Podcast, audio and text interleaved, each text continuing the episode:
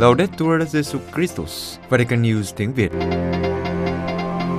Radio Vatican, Vatican News tiếng Việt. Chương trình phát thanh hàng ngày về các hoạt động của Đức Thánh Cha, tin tức của Tòa Thánh và Giáo hội Hoàng Vũ được phát 7 ngày trên tuần từ Vatican và Roma.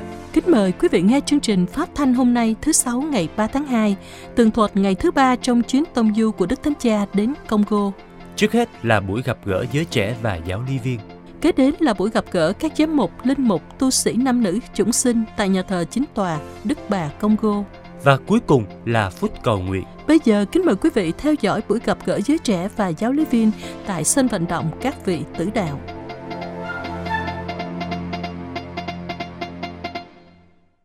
Sáng thứ Năm ngày 2 tháng 2, Đức Thánh Cha đã bắt đầu ngày thứ ba của chuyến viếng thăm tại Cộng hòa Dân chủ Congo và Nam Sudan với buổi gặp gỡ các bạn trẻ và giáo lý viên tại sân vận động các vị tử đạo. Sân vận động nằm ở khu vực Linguala của thủ đô Kinshasa, được xây dựng từ tháng 10 năm 1988 và hoàn tất vào tháng 10 năm 1993. Cho đến trước năm 1997, sân này có tên là Kamanjola.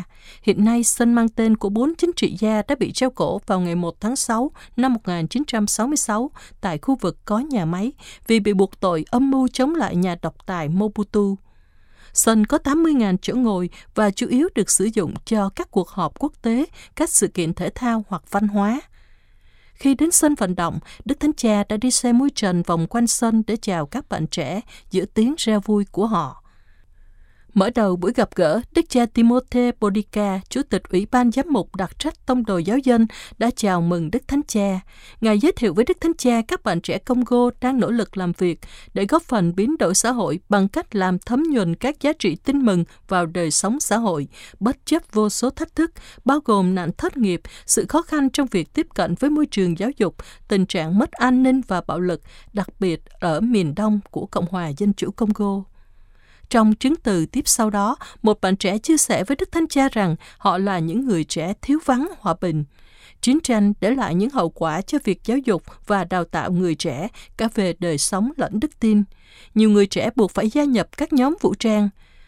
Bạn cũng chia sẻ mong muốn của người trẻ Congo là sống tốt, xây dựng xã hội tốt hơn, nhưng có những khó khăn từ bản thân cũng như xã hội ngăn cản họ. Bạn hy vọng lời cầu nguyện và lời huấn dụ của Đức Thánh Cha giúp họ là những kia tu hữu tốt và công dân lương thiện. Xen kẽ giữa các chứng từ là vũ điệu truyền thống của Congo, một nét văn hóa không thể thiếu trong đời sống của dân tộc này. Trong chứng từ thứ hai, một giáo lý viên nói rằng ở Phi Châu và ngay tại Congo, đời sống đức tin được lan truyền hay bị ngăn chặn, phần lớn tùy thuộc vào chứng tá, lòng nhiệt thành và hành trang được chuẩn bị của các giáo lý viên. Tuy nhiên, hoạt động dạy giáo lý đối mặt với những thách thức như thiếu nhân sự, tài chính, người trẻ bị kích động bởi bạo lực, tìm kiếm cuộc sống lạc thú và dễ dàng.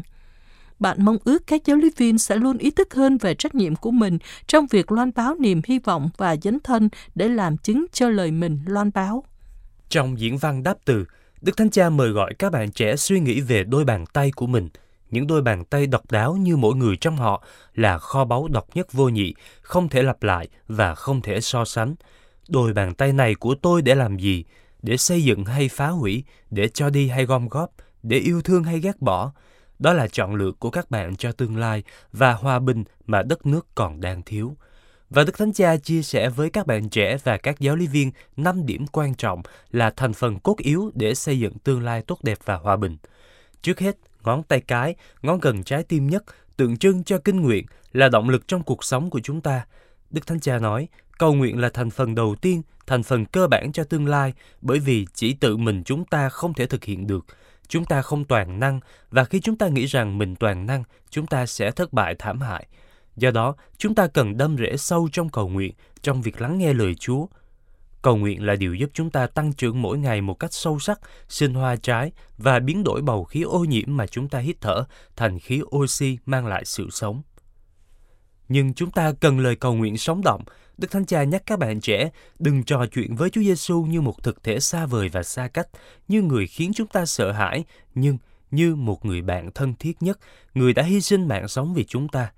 Vì thế, đừng sợ cầm lấy thánh giá trên tay và ôm vào ngực, trao những giọt nước mắt của các con cho Chúa Giêsu đi và đừng quên chiêm ngắm khuôn mặt của người, khuôn mặt của một Thiên Chúa trẻ trung, sống động và phục sinh. Vâng, Chúa Giêsu đã chiến thắng sự dữ, người đã biến thánh giá thành cây cầu dẫn đến sự phục sinh. Vì vậy, mỗi ngày hãy giơ tay lên ngợi khen và chúc tụng người. Hãy nói với người những hy vọng trong lòng các con. Hãy chia sẻ với người những bí mật thầm kín nhất của cuộc đời, những người các con yêu thương, những vết thương các con mang trong lòng, những giấc mơ các con giữ trong tim. Hãy kể cho người về khu phố, hàng xóm, thầy cô, bạn bè và đồng nghiệp của các con, đất nước của các con. Khi chúng ta cầu nguyện, Đức Thánh Cha nói, chúng ta để cho Chúa can thiệp vào cuộc sống của chúng ta ban cho chúng ta sức mạnh bình an của người là Chúa Thánh Thần, động lực của hòa bình và sức mạnh thực sự của hòa bình. Đây là lý do tại sao cầu nguyện là vũ khí mạnh mẽ nhất hiện có. Nó mang đến cho chúng ta niềm an ủi và hy vọng của Chúa, luôn mở ra những khả năng mới và giúp vượt qua nỗi sợ hãi. Ngón trỏ được dùng để chỉ cho người khác một điều gì đó.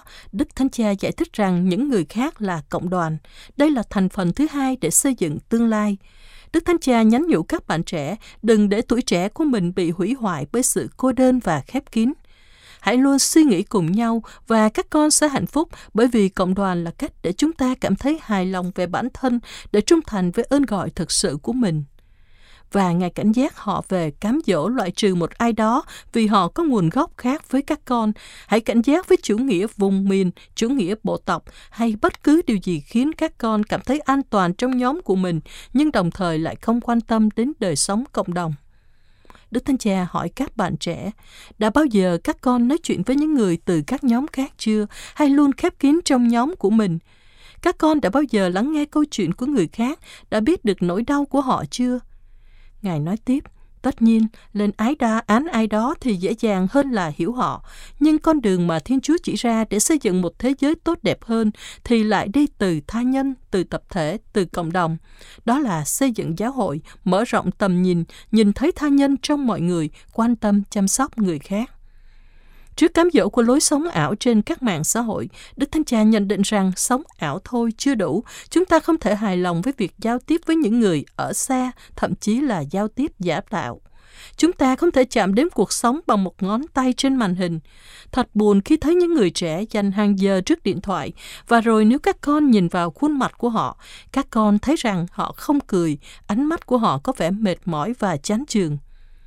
Ngài nhắn nhủ, không gì và không ai có thể thay thế được sức mạnh mà chúng con có được khi ở bên nhau. Ánh sáng của đôi mắt, niềm vui của sự chia sẻ. Nói chuyện và lắng nghe nhau là điều cần thiết, vì vậy mỗi ngày hãy cố gắng dành thời gian ở bên nhau và cảm nghiệm vẻ đẹp của việc ngạc nhiên bởi những câu chuyện và trải nghiệm của họ và Đức Thánh Cha mời gọi các bạn trẻ nắm tay nhau và tưởng tượng mình là một giáo hội, một dân tộc duy nhất, nhận ra mình có liên kết và phụ thuộc nhau và phúc lợi sẽ được gia tăng nhờ tập thể. Mình được bảo vệ người khác, mình có trách nhiệm với người khác và nhận ra mình là người không thể thiếu và có trách nhiệm đối với giáo hội và đất nước. Ngón giữa, ngón cao nhất nhắc chúng ta về điều cốt yếu, quan trọng để xây dựng tương lai, đó là sự trung thực. Đức Thánh Cha nói, Trung thực có nghĩa là không bị vướng vào cạm bẫy của tham nhũng. Để đánh bại căn bệnh ung thư tham nhũng dường như đang phát triển và không bao giờ dừng lại, Đức Thánh Cha nhắc lại lời Thánh Phaolô, đừng để cho sự ác thắng được mình, nhưng hãy lấy thiện để thắng ác. Ngài nhắc lại chứng tá của Floribert Buana Chui 15 năm trước khi mới 26 tuổi đã bị giết ở Goma vì đã chặn đường vận chuyển thực phẩm hư hỏng có thể gây hại cho sức khỏe của mọi người. Anh có thể dễ dàng nhắm mắt làm ngơ, không ai có thể phát hiện ra, thậm chí là anh có thể kiếm được lợi nhuận. Nhưng vì anh là một Kitô hữu, anh đã cầu nguyện. Anh nghĩ đến người khác và anh chọn con đường lương thiện, nói không với sự dơ bẩn của tham nhũng. Đó là ý nghĩa của việc không chỉ giữ cho đôi tay của các con trong sạch, nhưng cả con tim trong sáng. Ngón áp út là ngón yếu nhất theo Đức Thánh Cha, nó nhắc nhở chúng ta rằng những mục tiêu mang lại cho chúng ta sự thỏa mãn lớn nhất trong cuộc sống, trên hết là tình yêu, đạt được qua sự yếu đuối, mệt mỏi và khó khăn. Đức Thánh Cha nhắc rằng trong những lúc yếu đuối và trong những lúc khủng hoảng, sức mạnh giúp chúng ta tiến lên chính là sự tha thứ, bởi vì tha thứ có nghĩa là có thể bắt đầu lại. Tha thứ không có nghĩa là quên đi quá khứ. Nó có nghĩa là không đầu hàng trước sự việc lặp đi lặp lại. Để tạo ra một tương lai mới, chúng ta cần tha thứ và đón nhận sự thứ tha. Đức Thánh Cha mời gọi các bạn trẻ nghĩ về những người đã xúc phạm mình và trước mặt Chúa, hãy tha thứ cho họ. Cuối cùng, như ngón út, ngón bé nhỏ nhất, chúng ta có thể nghĩ điều mình làm chỉ là giọt nước trong đại dương, nhưng Đức Thánh Cha nhấn mạnh, chìa khóa ở đây là phục vụ. Chính sự nhỏ bé, việc trở nên nhỏ bé của chúng ta đã thu hút Thiên Chúa. Điều cuối cùng, Đức Thánh Cha mời gọi những người trẻ và các giáo lý viên là đừng bao giờ nản lòng. Ngài khích lệ họ khi sầu buồn, khi mất can đảm, hãy cầm lấy phúc âm và nhìn vào Chúa Giêsu, người sẽ ban cho chúng ta sức mạnh. Sau khi cùng đọc kinh lạy cha và nhận lãnh phép lành từ Đức Thánh Cha, các bạn trẻ đã tặng Đức Thánh Cha các món quà lưu niệm. Kết thúc buổi gặp gỡ, Đức Thánh Cha trở về tòa sứ thần để nghỉ trưa trước khi tiếp tục các hoạt động vào ban chiều, gặp gỡ các giám mục, linh mục và tu sĩ và sau đó gặp gỡ riêng các tu sĩ dòng tên.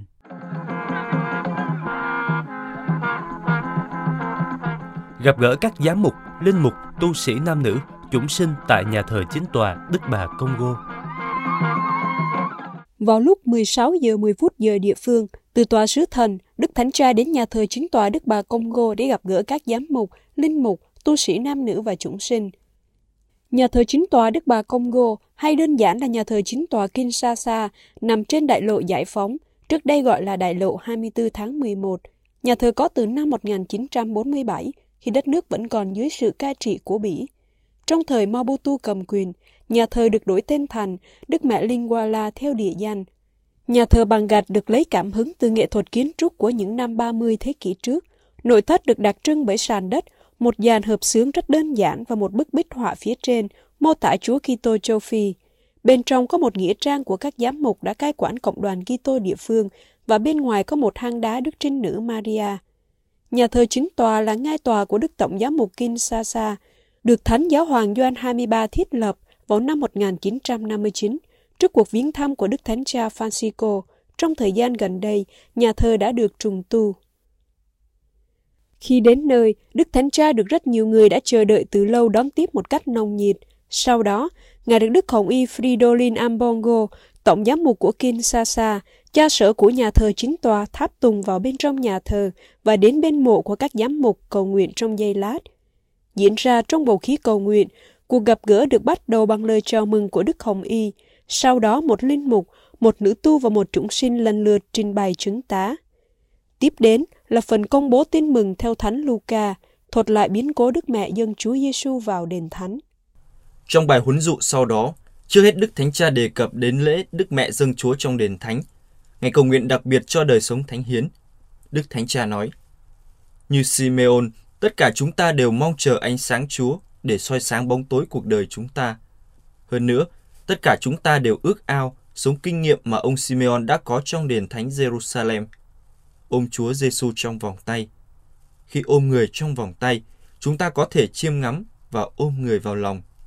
Khi chúng ta đặt Chúa Giêsu làm trung tâm cuộc đời, thì cách nhìn của chúng ta thay đổi.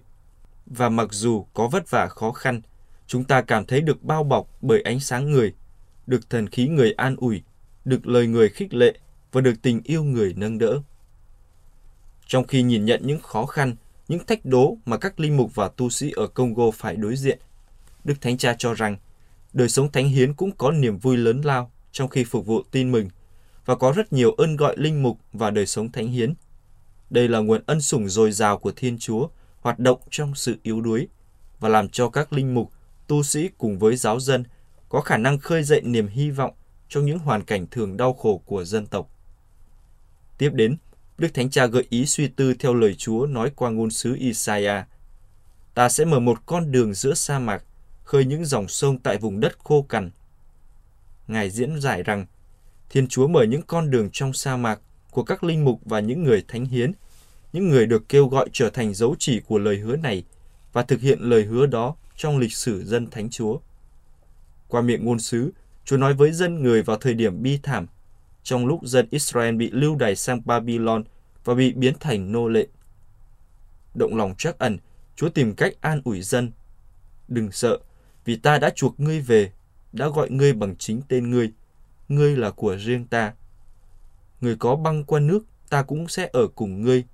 Người có vượt qua sông, cũng không bị nước cuốn. Người có băng qua nước, ta sẽ ở cùng ngươi. Người có vượt qua sông, cũng không bị nước cuốn. Người có đi trong lửa, cũng chẳng hề hấn gì. Ngọn lửa không thiêu rụi người đâu. Như thế, Chúa tỏ mình ra là Thiên Chúa của lòng trắc ẩn và bảo đảm với chúng ta rằng người sẽ không bao giờ để chúng ta một mình, luôn ở bên chúng ta, là nơi nương tựa, là sức mạnh trong những lúc khó khăn. Đức Thánh Cha nói rằng, qua các linh mục và phó tế, các tu sĩ nam nữ, các chúng sinh, Chúa cũng muốn sức dầu cho dân người hôm nay bằng dầu an ủi và hy vọng. Linh mục và tu sĩ được mời gọi để lặp lại lời hứa này của Thiên Chúa, để nhắc nhở người khác rằng Thiên Chúa đã dựng nên chúng ta và chúng ta thuộc về người, đồng thời để khuyến khích và đồng hành với hành trình đức tin của cộng đoàn hướng về đấng luôn đồng hành với chúng ta. Thiên Chúa không để nước nhấn chìm chúng ta, lửa cũng không thiêu đốt chúng ta. Chúng ta hãy nhận ra rằng chúng ta đã được mời gọi để loan báo sứ điệp này giữa những đau khổ của con người. Đó là ý nghĩa của việc trở thành tôi tớ của dân, các linh mục, nữ tu và nhà truyền giáo, những người đã cảm nghiệm niềm vui của cuộc gặp gỡ giải thoát với Chúa Giêsu và giờ đây trao ban niềm vui đó cho người khác. Đời sống linh mục và đời sống thánh hiến sẽ trở nên khô khan nếu chúng ta bắt đầu nghĩ rằng người dân ở đó để phục vụ chúng ta thay vì chúng ta phục vụ họ.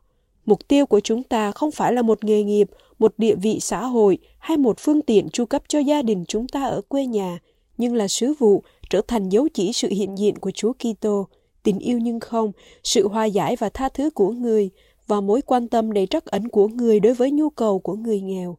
Chúng ta được mời gọi trao ban chính mình cho anh chị em chúng ta và mang họ đến với Chúa Giêsu, đấng duy nhất chữa lành vết thương của mọi tâm hồn. Nếu chúng ta cảm nghiệm ơn gọi của mình theo cách này, chúng ta sẽ luôn có những thử thách phải đối diện và những cám dỗ phải vượt qua.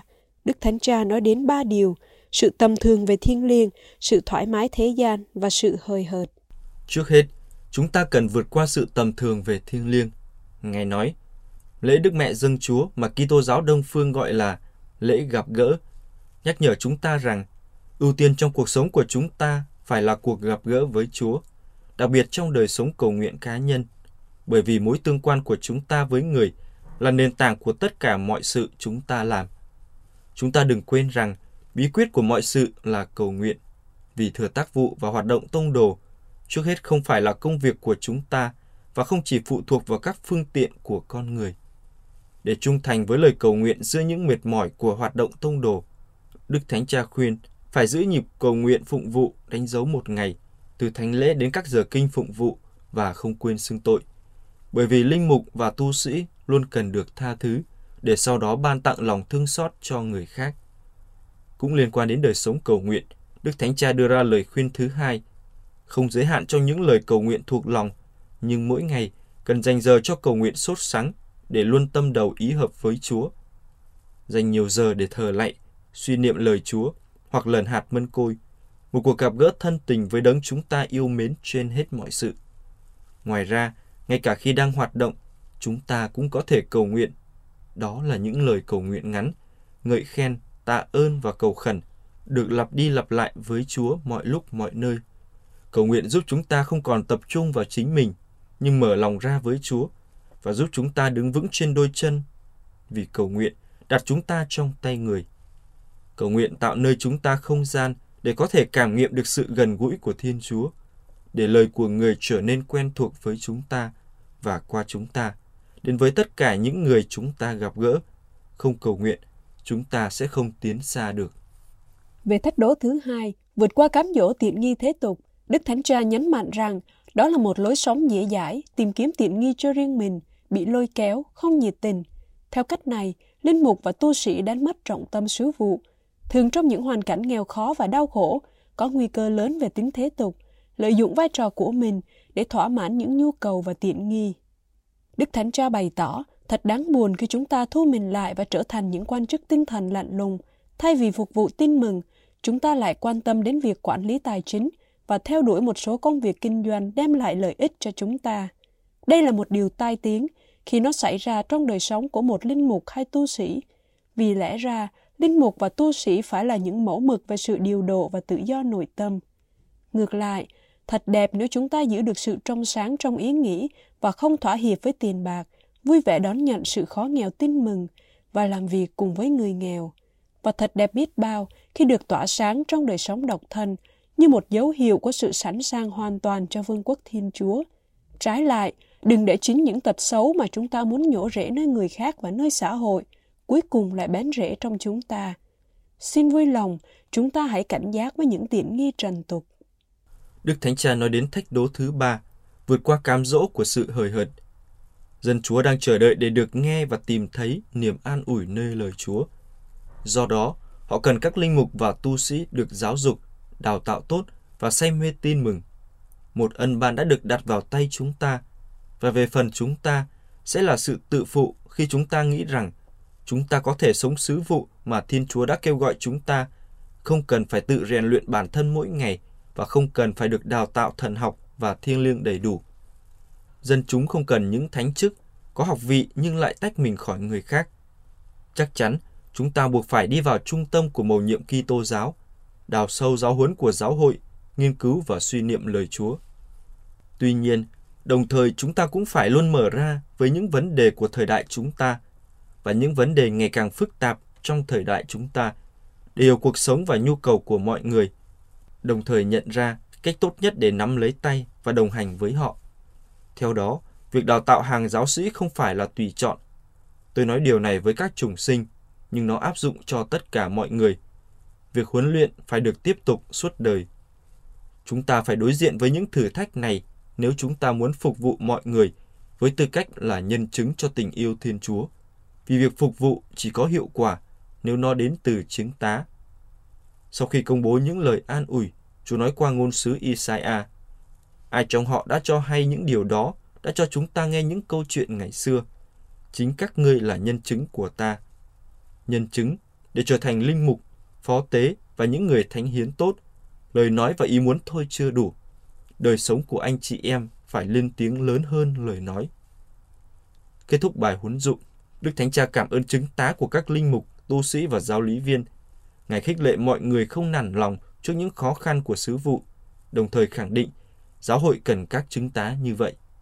Ngài nói, cầu chúc anh chị em luôn là những kênh an ủi của Chúa và những chứng nhân vui tươi của tin mừng, những ngôn sứ của hòa bình giữa những vòng xoáy bạo lực, những môn đệ của tình yêu, luôn sẵn sàng chăm sóc những vết thương của người nghèo và người đau khổ.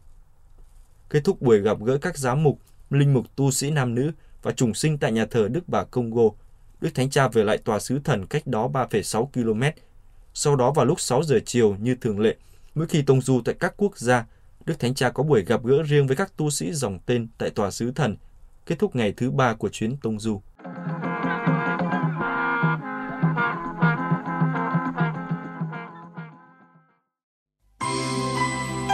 Vatican News tiếng Việt Chuyên mục Phút Cầu Nguyện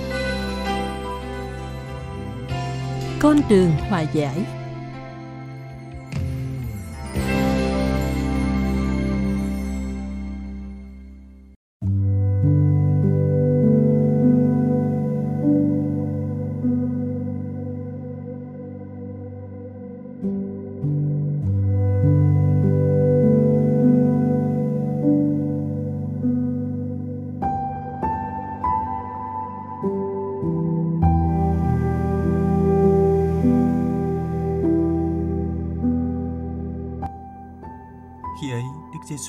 với các môn đệ rằng: Chính anh em là muối cho đời, nhưng muối mà nhạt đi thì lấy gì muối nó cho mặn lại?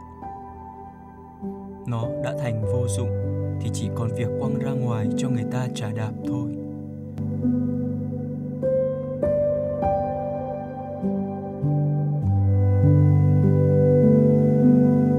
Tính chất của muối là thấm nhập, hòa tan để đi vào và đi vào cách âm thầm, lặng lẽ, không phút.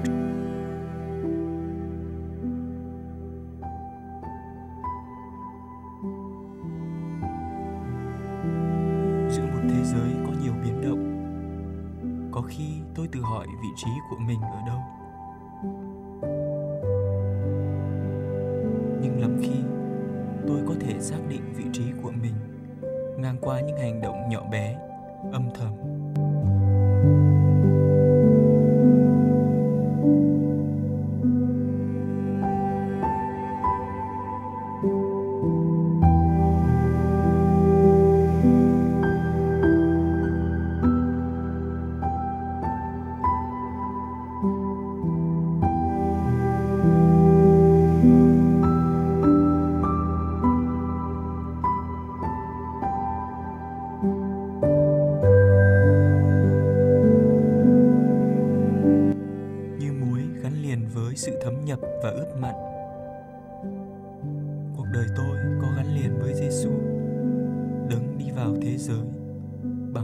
hành động nhỏ bé, âm thầm và khiêm hạ.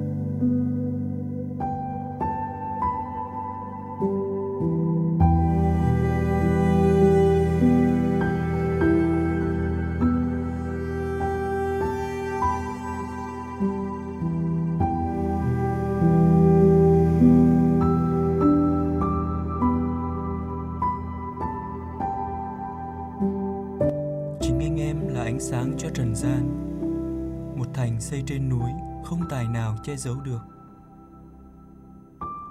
Cũng chẳng có ai thắp đèn, rồi lại để dưới cái thùng. Nhưng đặt trên đế và đèn soi chiếu cho mọi người trong nhà.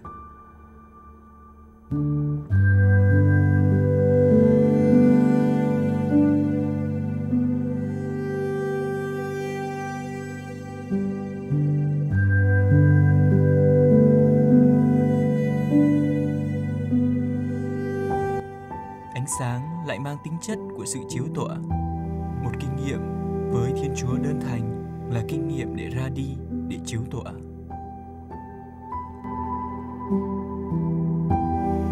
thấm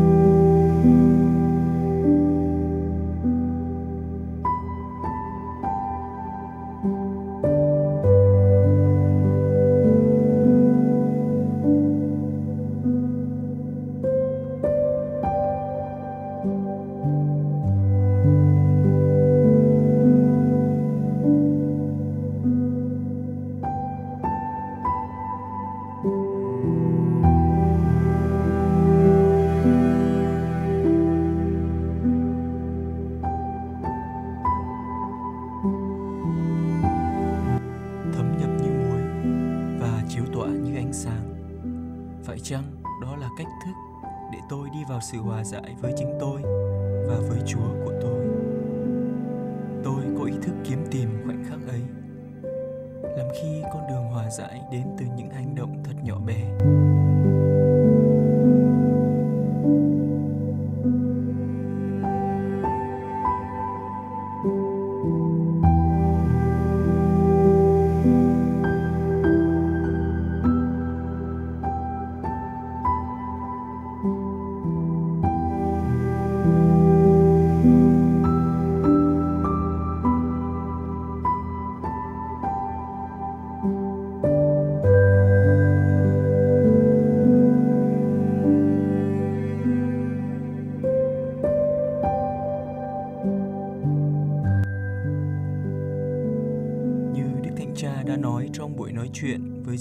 Và giáo lý viên tại Congo vừa qua, bàn tay có thể nắm lại để trở thành nắm đấm, nhưng cũng có thể mở ra để đón nhận ân sủng của Thiên Chúa và trao ban cho anh chị em.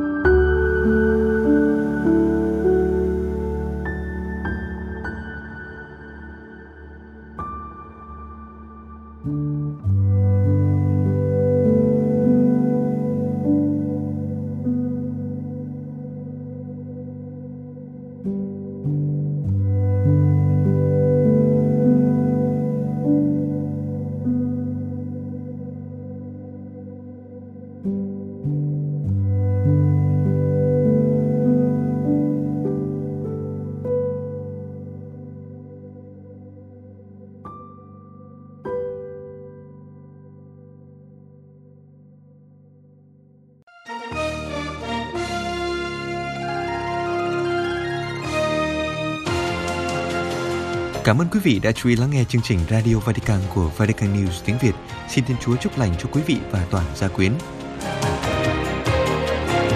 Laudetur Jesu Christus, ngợi khen Chúa Giêsu Kitô.